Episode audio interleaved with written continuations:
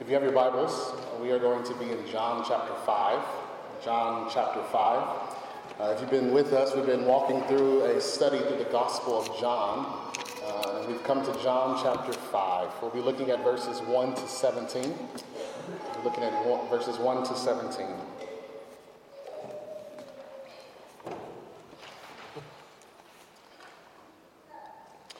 Let's give our attention to the reading of God's Word. After this, there was a feast of the Jews, and Jesus went up to Jerusalem. Now there is in Jerusalem by the sheep gate a pool in Aramaic called Bethesda, which has five roof colonnades. In these lay a multitude of invalids, blind, lame, and paralyzed. One man was there who had been an invalid for thirty-eight years. When Jesus saw him lying there, and knew that he had already been there a long time, he said to him, "Do you want to be healed?" The sick man answered him, "Sir, I have no one to put me into the pool when the water is stirred up, and while I am going, another steps down before me." Jesus said to him, "Get up, take up your bed, and walk." And at once the man was healed, and he took up his bed and walked. Now that day was the Sabbath. So the Jews said to the man who had been healed, "It is the Sabbath, and it is not lawful for you to take up your bed." But he answered them, "The man who healed me, that man said to me, 'Take up your bed and walk.'" They asked him, "Who is the man who said to you, 'Take up your bed and walk'?" Now the man who had been healed did not know who it was, for Jesus had withdrawn, as there was a crowd in the place. Afterward, Jesus found him in the temple and said to him, "See, you are well. Sin no more, that nothing worse may happen to you." The man went away and told the Jews that it was Jesus who had healed him. And this was why the Jews were persecuting Jesus, because he was doing these things on the Sabbath. But Jesus answered them, "My Father is working until now, and I am working." This is the word of the Lord. Thanks be to God. You may be seated. Let me pray for us.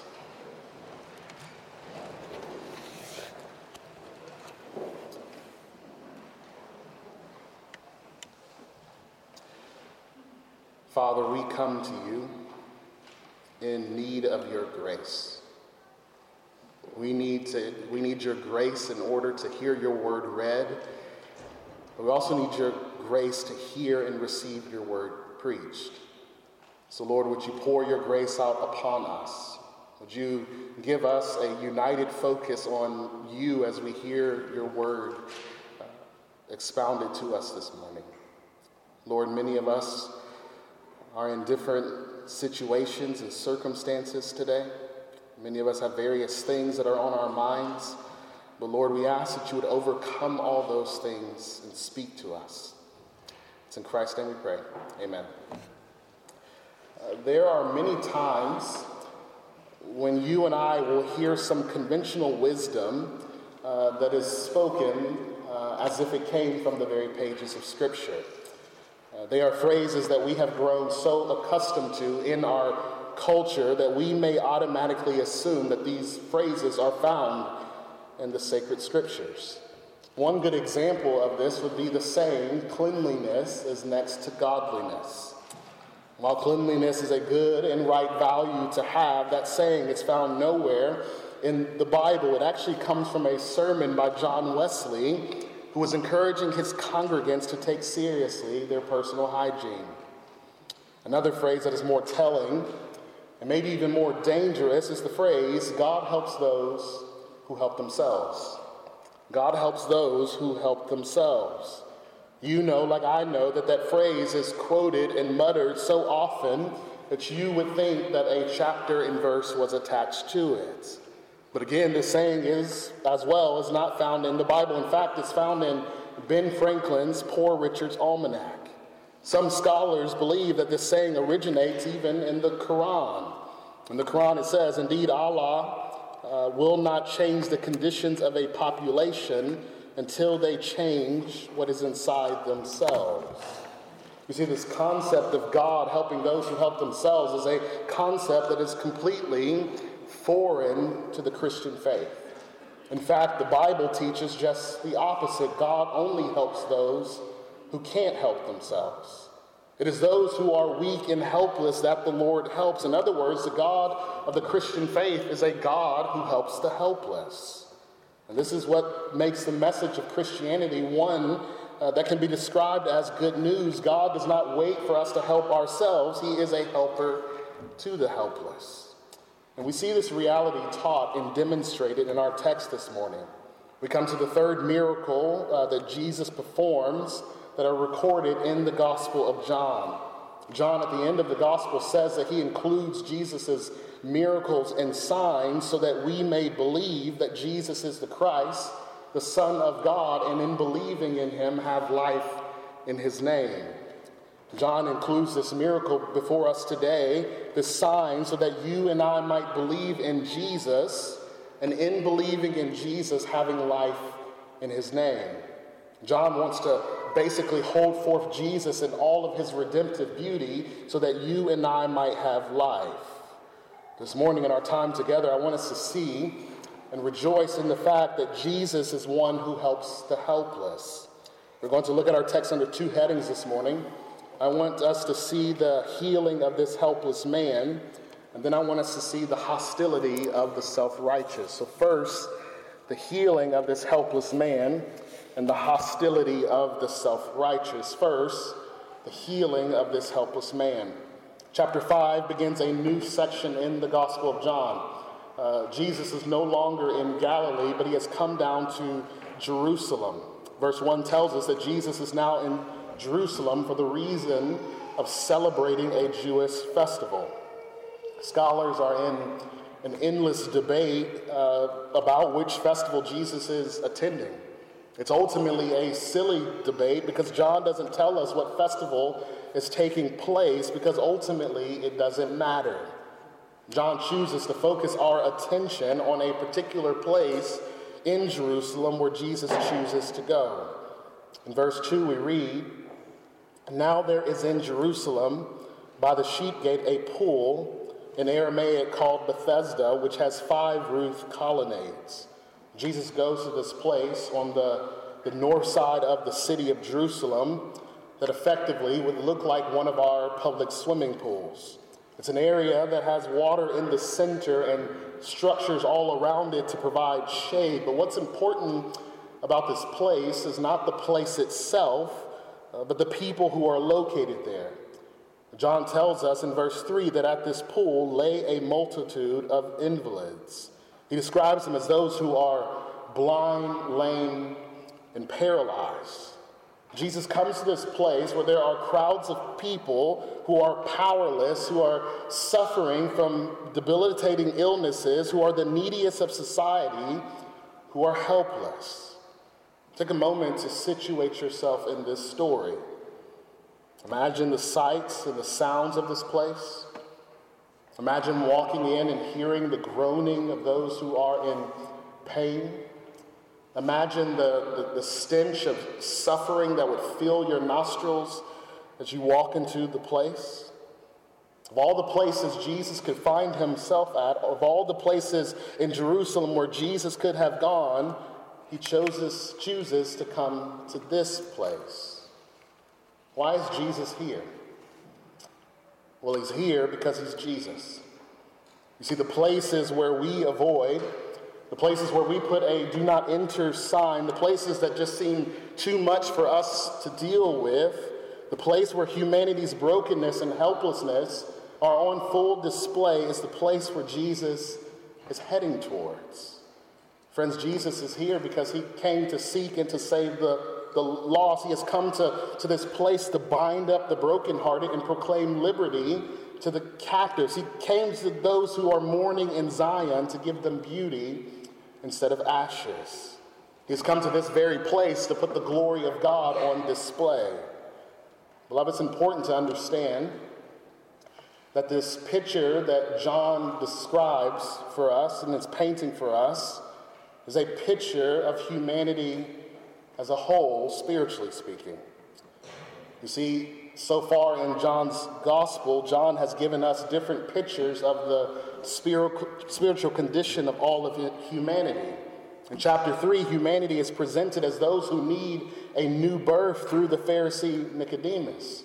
In In chapter four, humanity is presented as those who are thirsty in the picture of the woman at the well. And here in our scene this morning, humanity is presented as those who are helpless, weak, and broken. I know that we all, Christian or non-Christian, like to present ourselves as strong, powerful, and sufficient in and of ourselves, but nothing could be further from the truth. Particularly when it comes to spiritual matters, there is a significant amount of difference between each of us, but we all share in common that we are spiritually helpless. We need help. Friends, all of us are spiritually powerless apart from Christ's life-giving ministry. As we see the, the people in this story, we are to see ourselves. If you notice, there's a, que- a question that is worth asking about this scene is, why are these people here in this specific location? What brought them to this place on the north side of Jerusalem? The people aren't hanging out because this is what just northsiders do. They aren't here to experience fellowship. Why are these people here? Simply put, the people are here because they are waiting for a miracle. They at this pool, they are at this pool because they think this pool is able to heal them. If you take a look at your text, if you have your Bible in front of you, then you'll notice as you were reading that verse four is missing. It goes from verse three to verse five. If you perhaps have your E S V Bible out or maybe an N I V or on your phone, then you'll notice in the, the footnote Uh, that it gives you verse four, and it says that the people are there for this reason. They are waiting for the moving water, for an angel of the Lord went down at certain seasons into the water and stirred the pool water. Whoever stepped in first after the stirring of the water was healed of whatever disease he had. The question before us is, why was this verse taken out of the Bible? Is it too hard to explain, so scholars just pulled it out? Well, it was taken out because this verse is missing from the earliest manuscripts that we have of the Gospel of John. In other words, verse four is an addition added later, perhaps by someone copying the text, who likely assumed that readers would need more information about what is going on. You see, as we've gotten more and more and more manuscripts that are earlier and earlier in their dating, we come to see that verse four had been added later. There's so much we could say about this, but verse four has been rightly taken out of the Bible because it is not divine scripture. Ultimately, it's an editorial comment that does help us understand the passage better, but wasn't written by John himself and therefore is not divinely inspired by God. I share this briefly because ultimately I want you to be able to trust your Bible. I want you to know that the, that, that, that the Bible, there's not verses just taken out of the Bible and then therefore we need to doubt the authority of Scripture. The Christian faith, of course, is not afraid of questions as to why a verse is missing from the Bible. If you're troubled by this or have more questions or want to give me pushback, please find me after the service and I would love to talk to you. So again, back to our, our main point. So while verse four is rightly not a part of sacred scripture, it does give us a window into what these people believed about this pool. You see, this pool would occasionally bubble up uh, because scholars agreed that the sub of a subterranean spring, and many began to believe that an angel came down, stirred the water, and whoever stepped in first would be healed. To state it another way, the crowds of people ultimately believed in a superstition. They believed that the pool, when it bubbled up, could heal them from their various diseases. Again, they are here waiting for a miracle to happen. All eyes would be towards the pool, waiting and hoping, praying and wishing for the stirring of the water. Every person at this pool is waiting for a power that will heal them. I think it's important to highlight that if we are truly honest, we should admit that we are not that different from the folks at this pool. We, like them, want wholeness and healing, and we'll go to the place that we believe will provide that. We go from fad to fad, program to program, religious duty to religious duty, new Christian book to new Christian book, self-help to more self-help, all hoping that they will be the silver bullet to fix what is wrong with us. And ultimately, we're left disappointed and disillusioned. And this is the case for us, no matter our religious affiliation or how long we have been navigating through the Christian faith. We are all those who want a silver bullet. Friends, where is your pool? Where's the place that you run towards to heal what is inside of you? What do you believe will ultimately bring you lasting healing and wholeness? In this scene of despair and helplessness, John focuses our attention on one man in verse five. Verse five says, one man was there who had been an invalid for thirty-eight years. John turns our attention from the crowd to this one individual and tells us that this man has been in a helpless estate for thirty-eight years. We aren't told of the specifics of this man's illness, but uh, based on Jesus' healing and the words he uses, it's safe to assume that this man was paralyzed or so weak where he could not walk.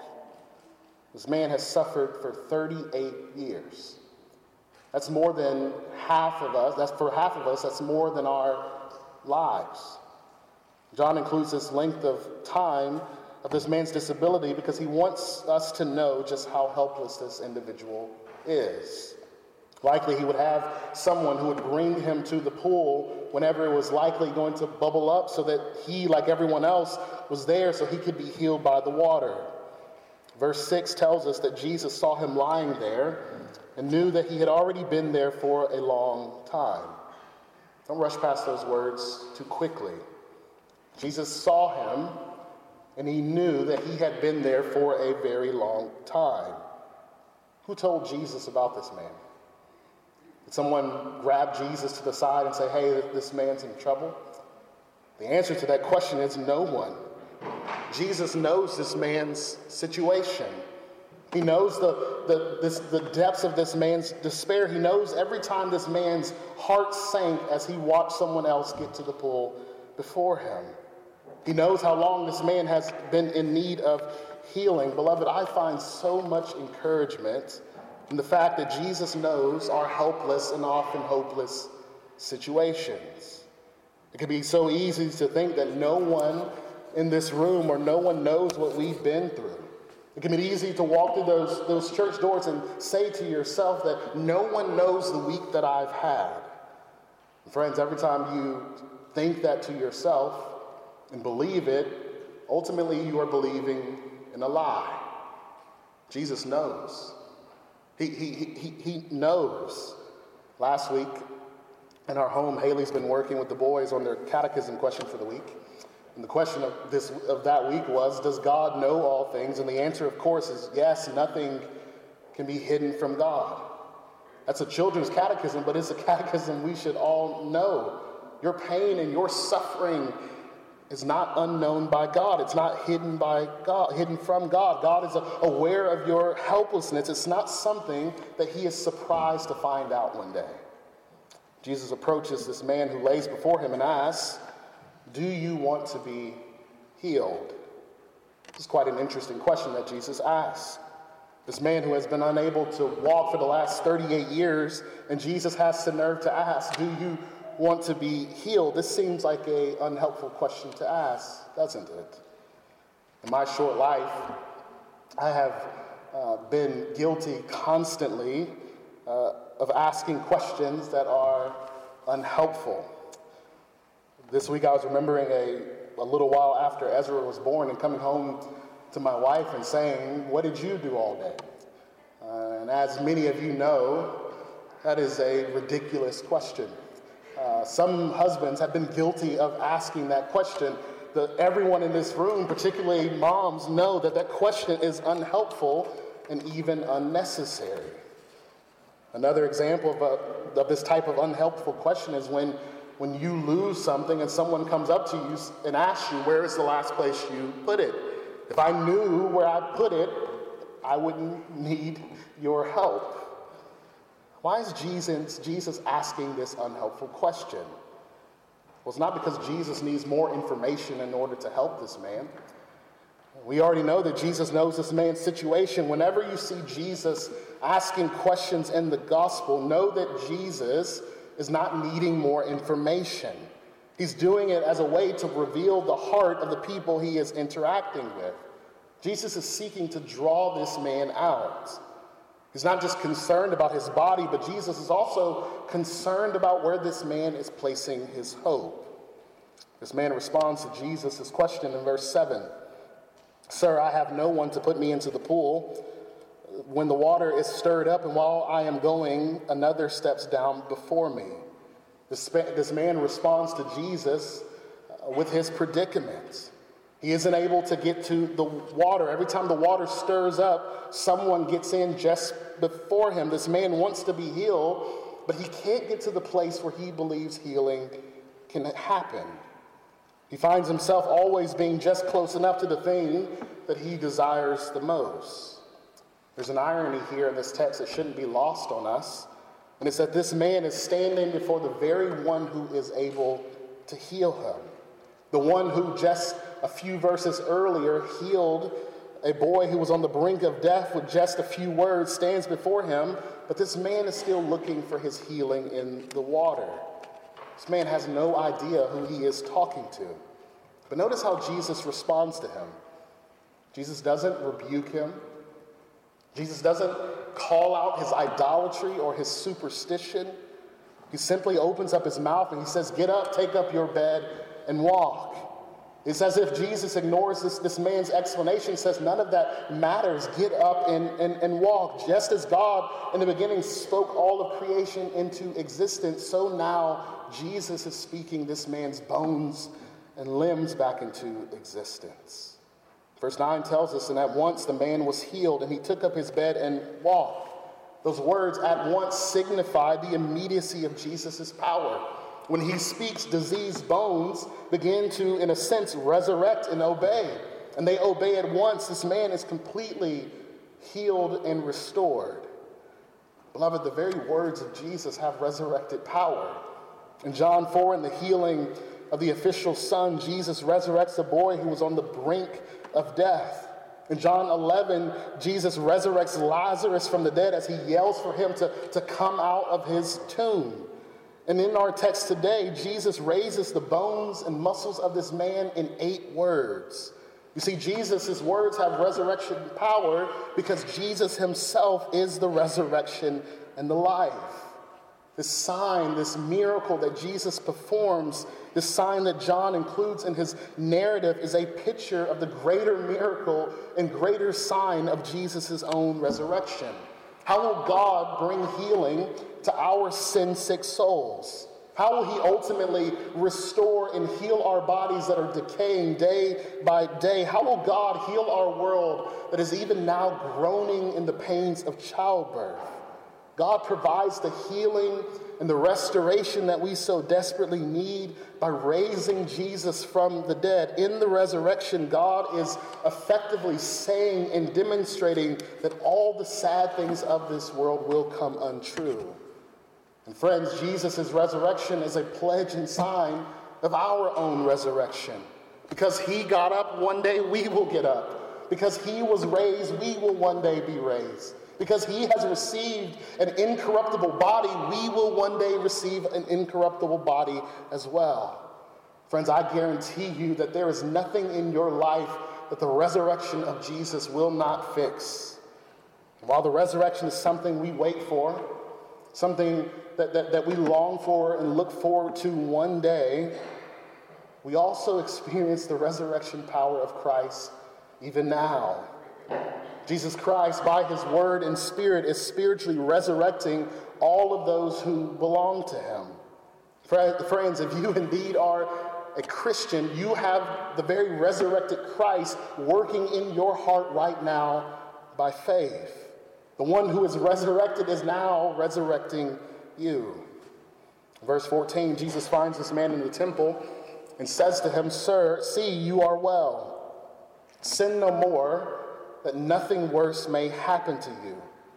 Jesus follows up with this man and, and, and comes to him later in the, the temple, because Jesus ultimately wants this man not to just experience a physical healing and restoration, but he also wants this man to experience a spiritual healing and restoration.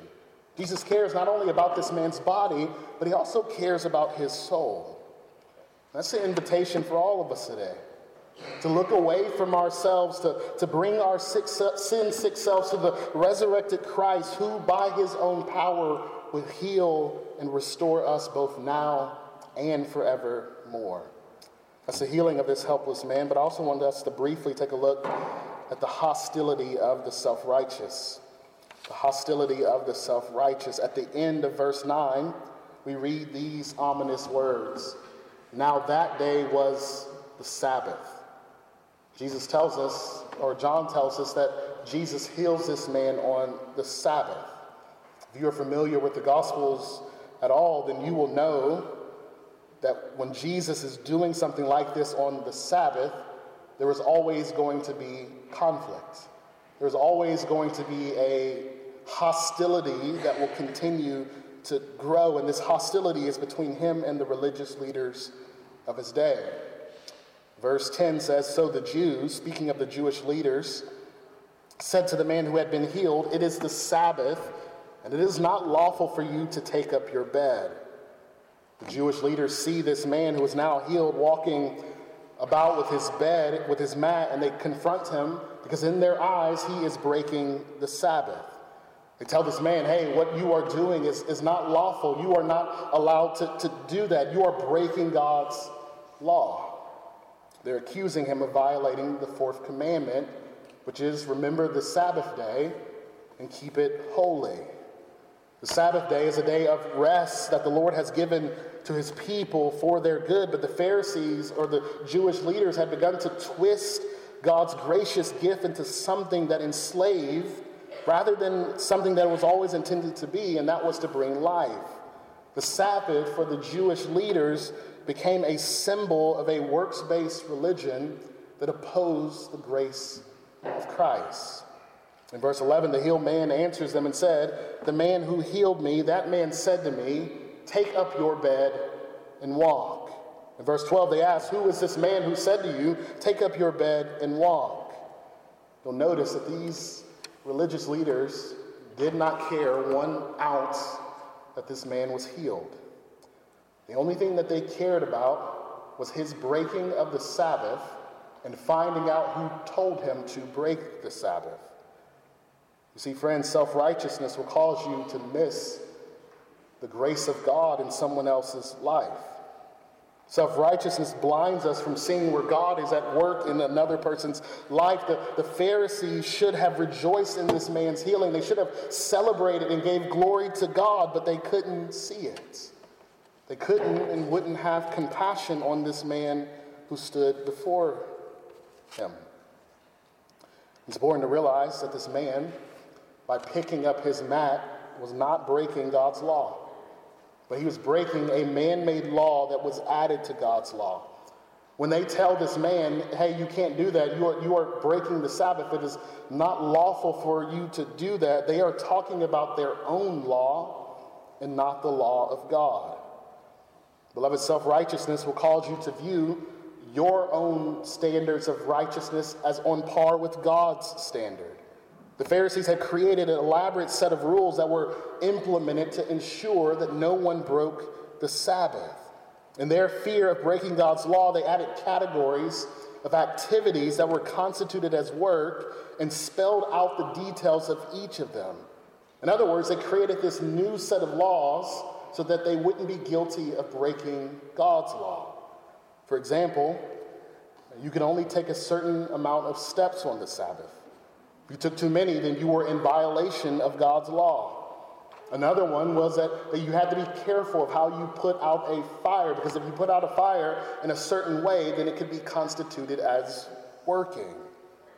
Friends, I hope you see how exhausting that is and how easy it would be, have been to settle for outward conformity rather than heartfelt commitments. One commentator sums up the Jew- Jewish leader's posture in this way. In practice, the letter of the law had come to dominate its spirit. Outward conformity replaced heart commitments. You see, those who were gathering around the pool were looking for their healing in the pool, while the religious leaders, the Pharisees, were seeking to find their healing and their restoration by conforming to a strict religious code that did not have the power to save. Eventually, the healed man tells them that it was Jesus who healed them and told him to pick up his mat. And because of this, verse six says, this is why the Jews were persecuting Jesus, because he was doing these things on the Sabbath. At this point, there's a hostility that's introduced between Jesus and the religious leaders that will continue to unfold through the narrative of the gospel and climax in Jesus being crucified on the cross. The question that is before us, though, is does Jesus actually break the Sabbath law? Jesus himself, it's as if Jesus overhears this, this conversation. He hears them basically taking him to court, and Jesus says to them in verse seventeen, "My Father is working until now, and I am also working." Over the next few sermons, we will see what Jesus means by this, and he, Jesus will give a, a fuller explanation of what he means. But what we can say right now is that Jesus is saying that while the Father rested from his work of creation, his work of redemption is still being carried out in the world, and because of that, Jesus himself is still working. Jesus, Jesus' healing of this man on the Sabbath day is the work of re- redemption. The Pharisees are upset that Jesus is breaking the Sabbath, but rather Jesus in this moment is fulfilling the Sabbath because the work of redemption welcomes us into God's Sabbath rest. This is why throughout the Gospels you see Jesus seemingly being intentional about intentional about working miracles on the Sabbath. He is showing that he is the very Lord of the Sabbath. And the sad thing is, is that the Jewish leaders could not see that the one standing before them is the one who could free them from their self-righteousness. That the, that the one standing before them was one who could provide that, that, that Sabbath rest that they truly needed. These self-righteous individuals needed the same healing that this paralyzed man received. The question that these Pharisees will need to answer and to come to grips with is, do they want to be healed? That's the question that is before each of us this morning, isn't it? Whether you know and feel your helplessness, or if you are seeking to hide your helplessness in your own self-righteousness, Jesus, even right now in this moment, is still carrying out his work of redemption. It was another Sabbath day in Matthew's gospel where Jesus gave his most favorite uh, invitation to all who would hear. He says to everyone who is an earshot within, within, within an earshot, he says to them, "Come to me, all who labor and are heavy laden, and I will give you rest. Take my yoke upon you and learn from me, for I am low, gentle and lowly in heart, and you will find rest for your souls. For my yoke is easy and my burden is light."